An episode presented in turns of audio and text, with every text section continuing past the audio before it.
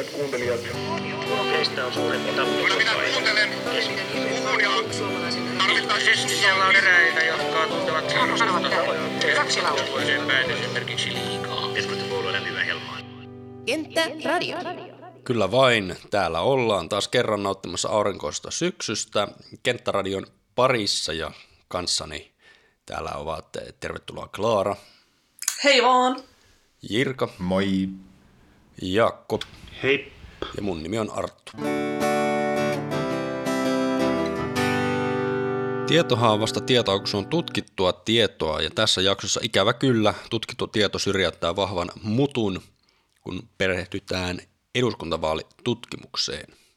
Tämän lisäksi tässä jaksossa käsitellään myöhemmin myös hieman budjettiriihtä, mutta ennen sitä, minkälaisia ajatuksia vasta julkaistu eduskuntavaalitutkimus on herättänyt ja minkälaisia johtopäätöksiä, jos mitään, siitä uskaltaa tehdä.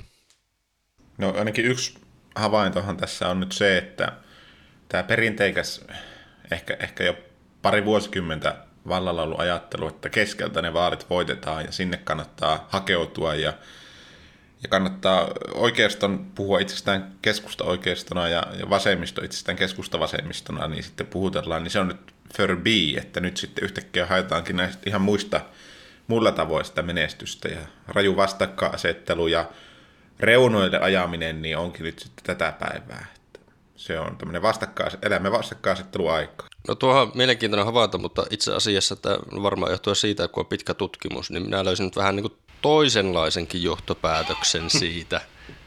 Ja en tiedä, mikä se sitten lopullinen totuus on.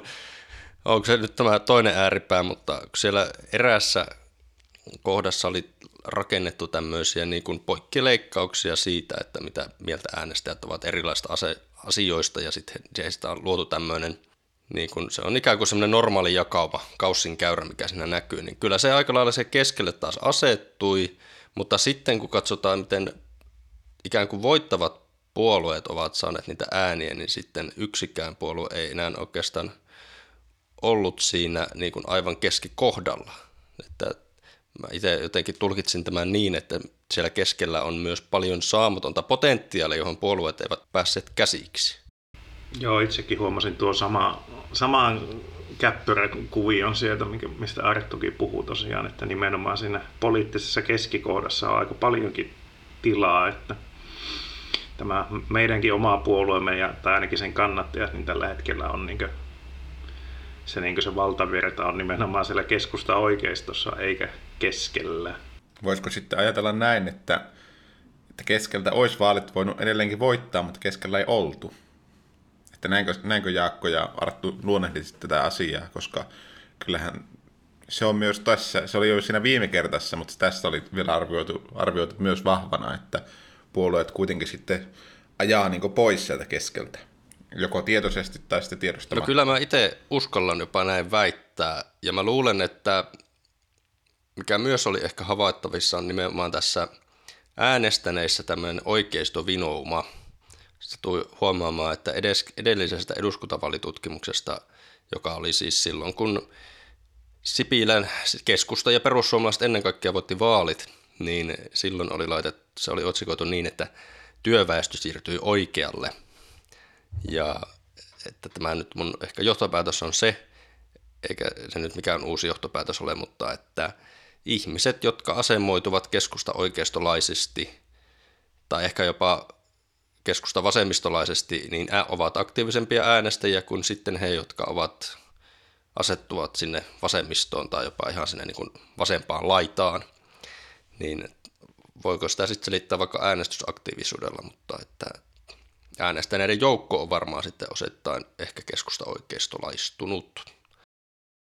Mä ehkä tulkitsen tätä vähän eri lailla, nimittäin tämä kuvio 12.2, mistä nyt tulkitsen, että tässä on ollut kyse, niin tässä puhutaan nimenomaan äänioikeutetuista eikä äänestäneistä. Ja kyllähän tämä näyttää ää, trendi olevan pikkusen nojallaan nimenomaan tuonne oikeaan, oikeaan päin.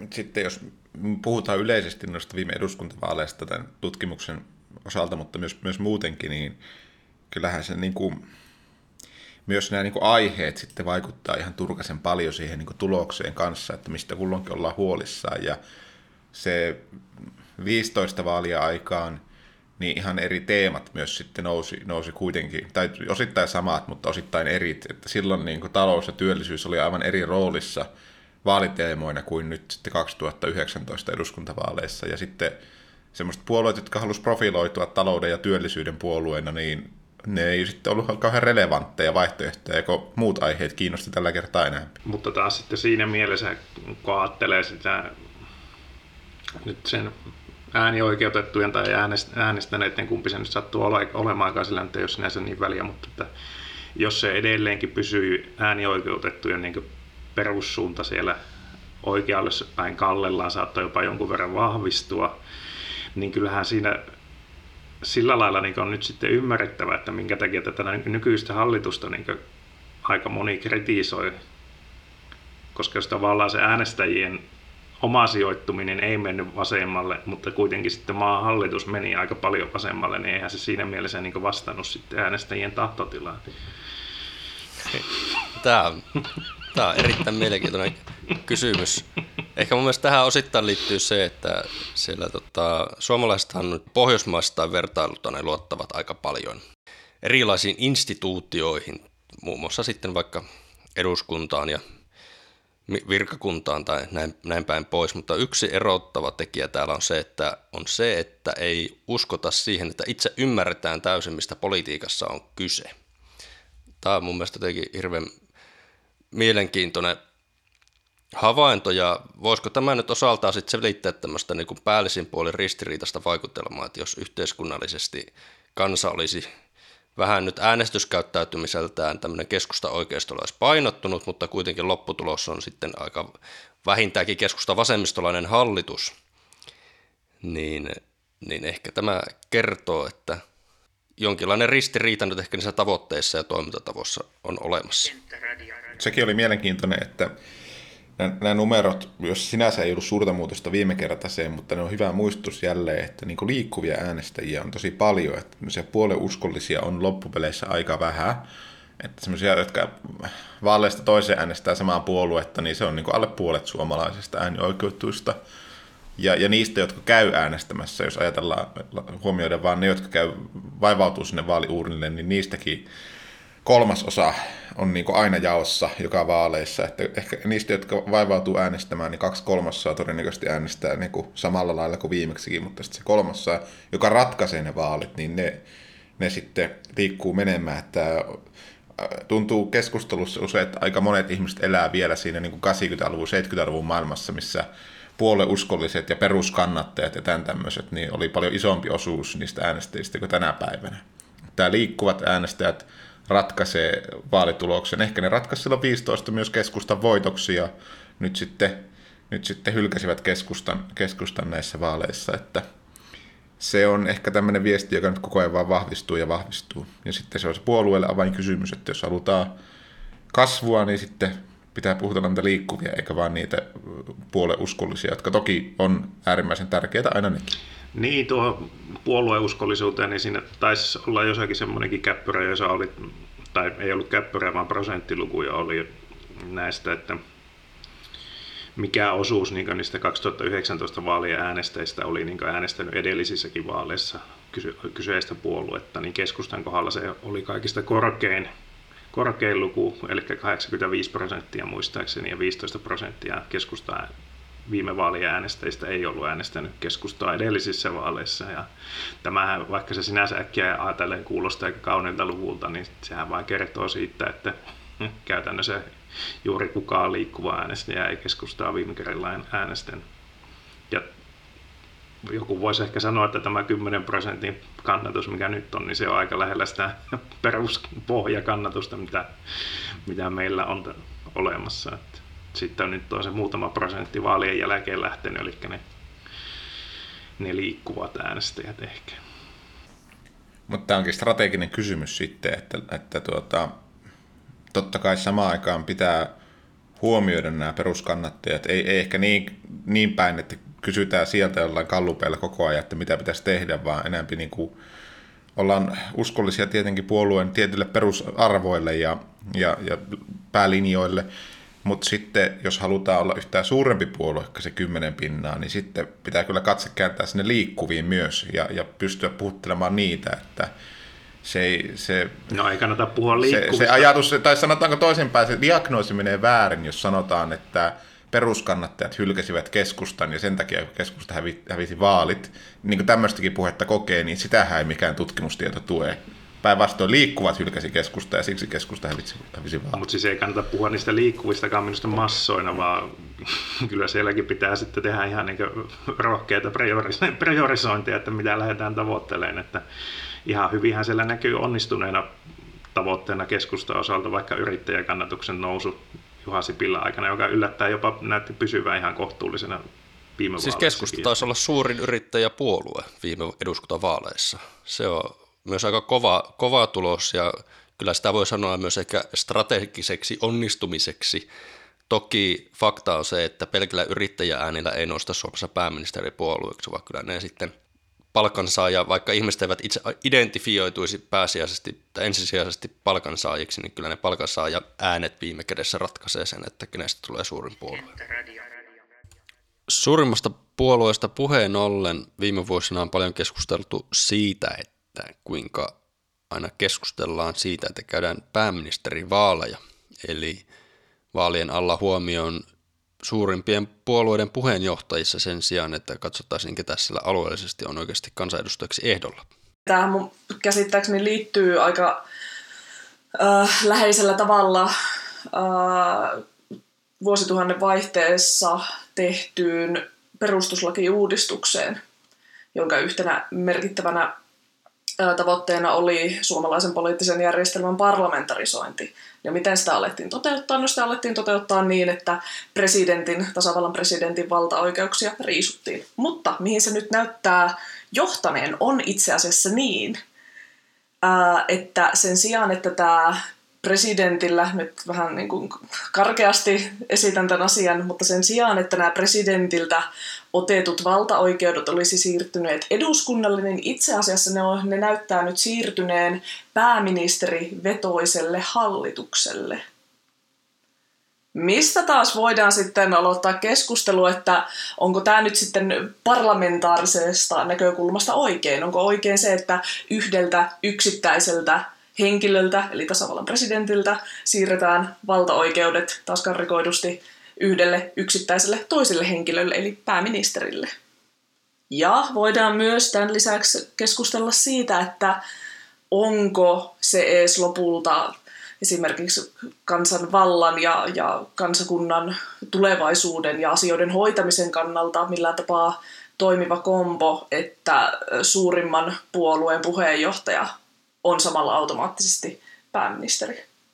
Tai että, että kunkin hallituksessa olevan puolueen johtaja on niin kuin sillä niin sanotusti painavimmalla eli työllistävimmällä salkulla. Kyllä mä osittain voisin väittää, että nyt tämä presidentiltä on nämä tämmöiset julkiset muodolliset val- valtaoikeudet aika hyvin riisuttu pois, niin se myös sitten aiheuttaa sitä, että nyt nykyisellä istuvalla saleella on aika tämmöinen epätervekin kunnioitus kansalaisten keskuudessa, koska se ei sitä kautta joudu tavallaan likaantumaan mihinkään käytännön asioihin ollenkaan, vaan voi vain paistatella siellä koronanyrkkiensä kanssa. Niin. Ulko, ulkopolitiikka, toki ulkopolitiikassa ja turvallisuuspolitiikassa pressahan on, on, on tuota, vaikutusvaltainen. No, mutta se ei näy kansalle millään lailla se ulko- ja turvallisuuspolitiikka, kun se käydään kabineteissa. Se on niin konsensushakusta. Niin, ja se on niin konsensushakuista vielä, ja ei siitä halutakaan riidellä, vaikka nyt esimerkiksi kokoomus otti kyllä kantaa, kantaa tuossa puoluekouksessaankin, että NATO on, on, NATO on hakeuduttava lähivuosina ja näin haastoi meidän hallituksen ja presidentin ulko- ja turvallisuuspoliittisen linjaa avoimesti, mutta tästäkään sitten julkista kärhämään nyt alettu, alettu käymään. Mutta ehkä tämä demokratia ei ole, ei ole kun meillä on monipuolen järjestelmä, meillä on kaksi puolen järjestelmää, niin kuin käytännössä on nykyään Jenkeissä ja Briteissä vaikka, niin äänestäjä ei oikein ikinä tiedä, että mikä se lopputulos on, minkä näköinen hallitus tulee, kun äänestän sitä tätä tai tuota. Ja se nyt näkyy vaikka siinä, että porukka ei äänestänyt keskustaa, tadaa keskusta onkin hallituksessa, mutta, mutta toisaalta se näkyy myös siinä, että että aika moni äänesti vaikka perussuomalaisia, mutta perussuomalaiset ei ole hallituksessa, eikä ne kiinnostunutkaan lähteä hallitukseen. Eikä kokoomus, kokoomus sai, ei saanut sen kummempaa äänisaalista kuin viimeksikään, ja, ja nyt ne ei tällä kertaa ole hallituksessa, ja viimeksi ne oli siellä hallituksessa, että ei se aina mene ihan sillä lailla, kun mitä se, va- se vaalitulos ei sanele aina sitä hallituspohjaa käytännön syistä, ja tämä on varmasti semmoinen hankala asia meidän kansanvallan Onko kannalta. käytännön syyt samat asiat kuin yleiset syyt ennen vanhaa? Mutta sitten taas pitää muistaa tämä, ja mikä, anteeksi vaan, mua välillä korpeaa niin kuin valitetaan siitä, että no, että kun keskusta nyt on siellä hallituksessa, vaikka kansa ei, kansa, kansa ei äänestänyt keskustaa hallituksen. Suomen kansa ei valitse Suomen hallitusta. Suomen kansa eduskuntavaaleissa valitsee Suomen eduskunnan, joka keskuudestaan sitten muodostaa Suomen hallituksen rakkaat ihmiset, otetaan niinku first things first ja ymmärretään, miten sitä meidän poliittinen järjestelmä ja aletaan sitten vasta urkittaa. No minä kyllä nyt opponoin tätä, koska kyllä mun mielestä jos, sanon nyt ihan suoraan, että jos vaalien suurin häviäjä on lopulta de facto hallituksen toiseksi vaikutusvaltaisin puolue, niin ei se kyllä minun oikeustajun ihan täysin iske. Nyt sanon ihan suoraan. Mutta en urputa tästä aiheesta tämän enempää. Vaikenen. Mutta tähän, liittyy, mutta tähän liittyy myös se, että, että kokoomushan ylipelas käteensä silloin, että kyllähän Rinne ja Demarit ja, ja vihreät varsinkin ja, ja oli, oli valmiita siihen kokoomuksen kanssa menemään, mutta nehän lähti niin ylimielisesti silloin mm. neuvottelemaan sitä. Nyt eikö me moni muistakaan, että vuoropuheluhan käytiin kokoomuksen ja rinteen välillä kanssa siinä vaalien jälkeen, mutta sinne kävi hyvin nopeasti selväksi, että keskustan kanssa on paljon luontevampi alkaa lähe- rakentaa hallitusyhteistyötä ja, ja sekin pitää muistaa, että rinteellä on aika mielenkiintoiset kokemukset silloin toissa vaalikaudelta siitä, että mitä on tehdä kokoomuksen kanssa No, politiikkaa. taitaa olla rinteellä aika Niin. mielenkiintoiset koko, kokemukset keskustastakin. Sekin on totta. Sekin on ihan totta. Toki Rinne, Rinne nyt ei todennäköisesti ole hallituksen jatkossa muodostamassa, mutta, mutta pitää paikkaansa, että Rinteellä nyt on ollut hankalia kokemuksia moneen suuntaan. Toki Rinteestäkin on monenlaisia kokemuksia. Toivotaan, että Antti Rinteen usko suomalaiseen politiikkaan ja demokraatteilla kuitenkaan on horjunut näiden kokemusten myötä. Älä passivoidu, Antti Rinne. Mitä meidän kannattaa tästä ottaa opiksi? Tietenkin, kun katson tätä tutkimusta keskustalaisten silmälasien läpi, niin, niin ehkä siinä on myös vähän toiveajattelua mukana, mutta kyllä mä yhä uskon siihen, että suomalaiset on pohjimmiltaan maltillista kansaa.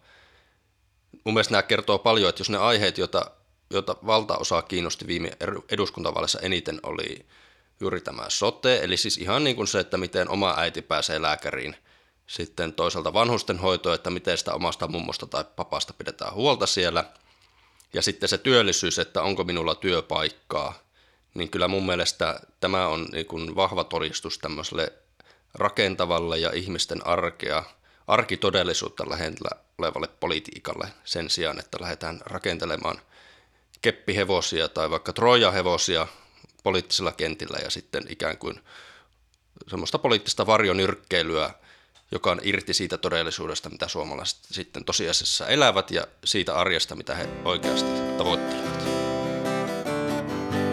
No mikäs juttu tämä budjettihiiri, anteeksi budjettiriihi oikein ollut tässä, tässä syssymällä? Tämä oli siinä mielessä historiallinen, että, että kun sä mietit, että alijäämä nyt on 10,8 miljardia euroa, niin vuoden 2020 alijäämähän on lisätalousarviot huominen, huominen 17,6 miljardia, joten voi sanoa, että Että koskaan ei ole alijäämää leikattu, koskaan ei ole alijäämää leikattu yhtä paljon.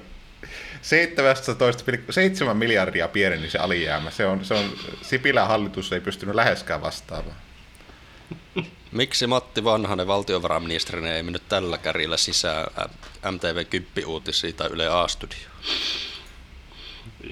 Vähän luulen, että ihan kaikki spinnit ei onnistu kuitenkaan.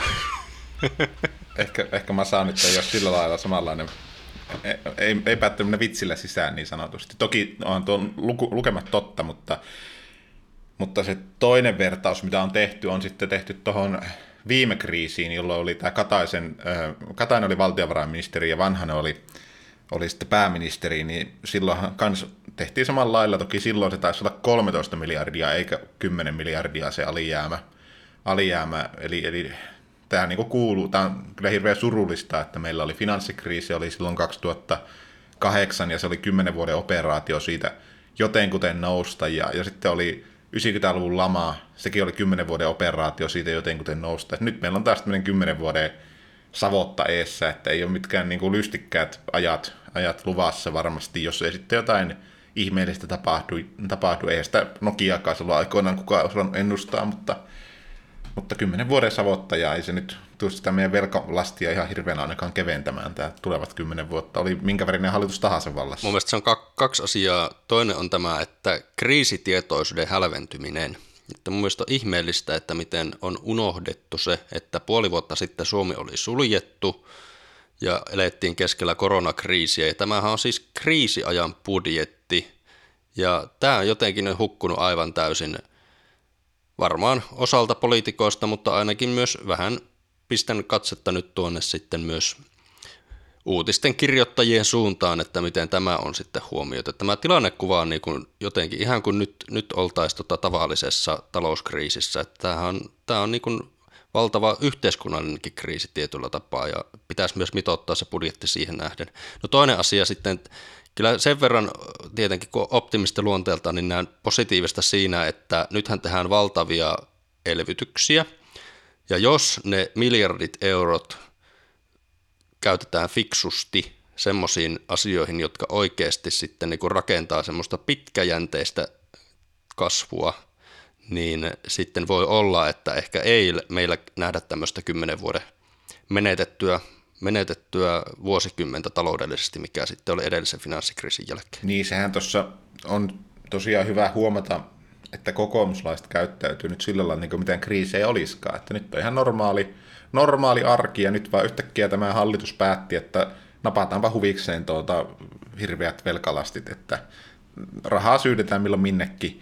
Ja ei, ei niin kokoomus ei halua mille, mille, missään nimessä keskustella siitä, että mistä tämä alijäämä koostuu. Ne haluaa vaan puhua siitä, että alijäämä on suuri, ja se nyt vaan johtuu siitä, että kun meillä on tämmöinen hallitus, eikä liity vaikka koronaan mitenkään, vaikka sehän on ihan melkein kokonaan koronaa, että ilman tätä koronaa, niin se, se alijäämähän olisi murto-osa tuosta Joo, mutta siis on, an, annettakoon kokoomukselle nyt sen verran anteeksi, että kokoomushan nyt ei ole ylipäätään tämän viimeisen kuluneen vuoden aikana tiennyt ollenkaan, että mihin suuntaan he on juoksemassa. Ja siis tämä vallalla oleva kulkutauti ja globaali kriisi niin on aivan erinomainen näyttö siitä, että miten kokoomus nyt ei todellakaan tiedä, että mitä, mitä hyö tekee, koska yhtenä päivänä sieltä huudetaan, että me halutaan maskipakkoja, me halutaan rankaise meitä Sanna Marin, pistä niin kuin rajoja kiinni ja lukitse ihmiset sisälle. Ja toisaalta sitten siellä huudetaan, että nyt paha paha hallitus pakottaa ihmisiä tekemään asioita, joita, joita ihmiset ei halua tehdä, että missä on yksilön vapaa vapaus. Et ei ne, ei ne raukat tiedä siellä, mitä ne tekee. Annetaan tää heille anteeksi. Jos tämä tilanne nyt vielä jatkuu tästä kovin pitkään, niin kyllähän se jossakin vaiheessa tulee eteen, eteen se, että ei valtiollakaan nyt loppupeleissä nyt ihan mahdottomasti ole sitten enää varaa niin pitää yllä ihan kaikkia näitä kustannustukia ja muita vastaavia, mitä, mitä sinne yrityskenttään on nyt sitten koronan takia jouduttu pistämään, että jossakin vaiheessa sieltäkin joudutaan niitä letkuja katkaisemaan. Tämä on mielenkiintoinen kysymys, mutta väitän, että nyt eletään poikkeusaikoja ja poikkeusajoilla niin, ajoissa, niin tämmöiset tavanomaiset talouden lainalaisuudet ei aivan täysin päde ja kyllä mä luulen, että vielä joudutaan näkemään aika tämmöisiä epätavanomaisia epäortodoksisia vipstaakkeleita, joista tämä EUn elvytyspaketti oli vain ensimmäinen esimerkki, että miten sitten loppuviimeksi niin – kaikki valtiot viime kädessä joutuvat ratkaisemaan tämän velkaantumisen ongelmansa ja veikkaan, että se onkin sitten aikanaan osa talou- talouspoliittista historiaa se, koska siis tämä, sehän koskee kaikkia valtioita, tämä velkaantumisen ongelma. Nyt kun tuli tämä vero, veropäätös, mikä oli hallitusohjelmaneuvotteluissa toki jo sovittu, että lämmitys, lämmityspolttoaineiden verotusta nostetaan ja, ja oli siellä mikä se ilmastolampineuvottelut silloin silloin, vuosi, tota, silloin, silloin tuota, viime keväänä tai talvella niin, ja näissä muissa keskusteluissa, niin tämähän oli jo selvää, että lämmityspolttoaineen verotus nousee sadalla miljoonalla ja siinä sitten turpeen verotus nousee kanssa, ettei se para, parane, parane tuota verrattuna näihin fossiilisiin, mutta lopputulos on se, että puun kysyntähän tulee kasvamaan, että kun tämä puu ei ole fossiilinen lämmityspolttoaine, niin sen verohan ei tule nousemaan.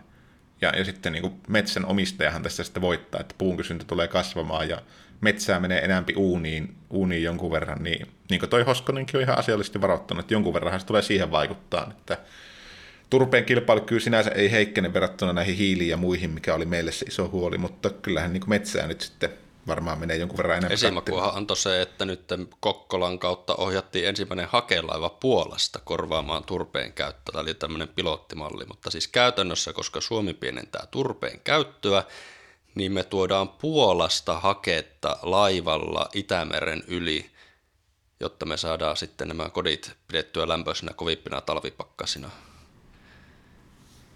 Myös Puolasta, mutta toki siitä tulee leijonaosa jatkossakin Suomesta, ja Suomesta tulee enäämpi, mutta sitä haetaan myös muualta. Ja sehän nyt on sinänsä ihan tyhmää, että nyt tämä niin vihreätkin puhunut kovasti siitä, että miten metsän käyttöä pitäisi vähentää, niin eihän tämä nyt mitenkään edistä sitä. Vai oliko heidän ajatus se, että metsän käyttöä pitää lisätä ulkomailla ja sitten Suomessa vähentää, niin eihän se ilmastoa kiinnosta yhtään, töröttääkö se puu missä ja missä se kaadetaan.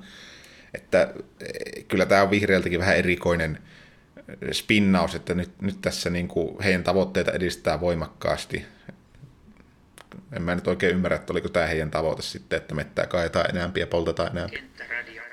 Mutta toki se oli hyvä, se oli hyvä sentään, että nyt ei sitten näitä hiilen ja öljyn asema tässä parantunut, koska juuri näin hän kävi silloin, kun Ville Niinistö oli ympäristöministeri. Turpeen verotusta kiristettiin, niin sitten hiilen kilpailukyky paraani ja hiiltä alettiin polttaa paljon enämpi. Ja samalla vaalikaudella, tuossa muutama vuosi sitten, niin sitten, sitten, tuota, sitten tuota, tur, turpeen verotusta piti alentaa, kun huomattiin, että se oli virhe kiristää sitä turpeen verotusta. Niin tämähän on, tämä virhe nyt sentään vältettiin tällä kertaa. Että sehän nyt olisi kaikista typerintä, että jotain hiililasteja alettaisiin polttaa entistä enämpi sen turvefanaatismin takia. Mutta tässä on ehkä tämä sama logiikka kuin, kuin tässä tuota taannoisessa erään vihreän vaikuttajan ulostulossa, että ruotsalainen juusto on jotenkin paljon, paljon ilmaston kannalta kestävämpi vaihtoehto ja myös Itämeren tilan kannalta kestävämpi vaihtoehto kuin suomalainen juusto. Se on, kato, kun saa vaan haravoitua ne lehdet omalta tontilta pois, niin eihän sillä nyt ole niin väliä, että miltä se naapurin tontti sitten näyttää. Mutta tämä meidän kenttäradio, niin tämähän on hyvin ilmastoystävällinen, että emme matkustele tämän takia ja hyödynnämme etäyhteyksiä ja olemme muutenkin tämmöistä vastuullista ja tiedostavaa porukkaa mielipiteidemme ja toimintamme kannalta tässä koko ajan. Että tekää, että on nämä syöneet siellä brasilialaista lihaa, kun mä oon katsonut videon välityksellä teidän toimintaa, tai, tai poltelleet hiiltä. Jopa Klaaralla näyttää olevan joku kasvi siellä, kyllä, että, kyllä. joka sitoo hiiltä. Tämähän on hienoa toimintaa. Minä voin paljastaa, että minä tein eilen semmoisen ilmastoteon, että kun kävin tuossa lähikaupassa niin ja siellä oli alennuksessa poltun muu jauhelihan korviketta ja sitten testaili sitä, niin täytyy sanoa, että melkoista paskaa. Oman kunnan tuote, moitit sitä. Mutta siis on, on näitä hyviäkin tuotteita olemassa, että nämä siinä mennään tosi paljon eteenpäin. Esimerkiksi härkis, härkis todella hyvää, niin kyllä mä arvostan näitä suuresti. Ja, mutta nämä... No pavut nyt eh... on muutenkin jo hyviä. mä niin. mutta tuommoinen prosessoitu ihme sörsseli, niin ei kiitos kyllä enää koskaan. Mutta onko se sitten se pautun joku nakkimakkara sitten sen vähemmän prosessoitu mörsseli? Mä veikkaan, että siinä lihaa on ihan yhtä paljon. mutta se, eihän se nyt korvannut sitä nakkimakkaraa, vaan se korvasi sen jauhelihapaketin siinä vieressä, niin kyllä se ennemmin ole ilman koko jauheliha, jos pitäisi valita. Etäyhteydet kuntoon, niin sitten ei tarvii podcastia nauhoittamaan ajella ympäri Suomea, vaan voi podcastia nauhoitella kotoa. Tässä niin hopean reunassa tummassa koronapilvessä on tämä, että nyt tämä etätyöhomma etenee, niin ehkä jatkossa siinä ruuhkassa yhä harvempi joutuu istumaan, yhä harvempi joutuu muuttamaan sen työn perässä Helsinkiin sieltä jostain kannuksesta, kun sä voit tehdä etänä niitä hommia, ja aina silloin tällä vain junalla iskeytyä tai, tai jollain muulla härvelillä pääkaupunkiseudulla käymään. Et tässähän se iso mahdollisuus on, on kyllä oikeasti olemassa, että sekä tämä muutosta, uudisrakentamisesta, kaikista tästä liittyvät päästöt ja myös siellä ruuhkassa istumista tulevat päästöt, niin saadaan pikkusen kuriin ees.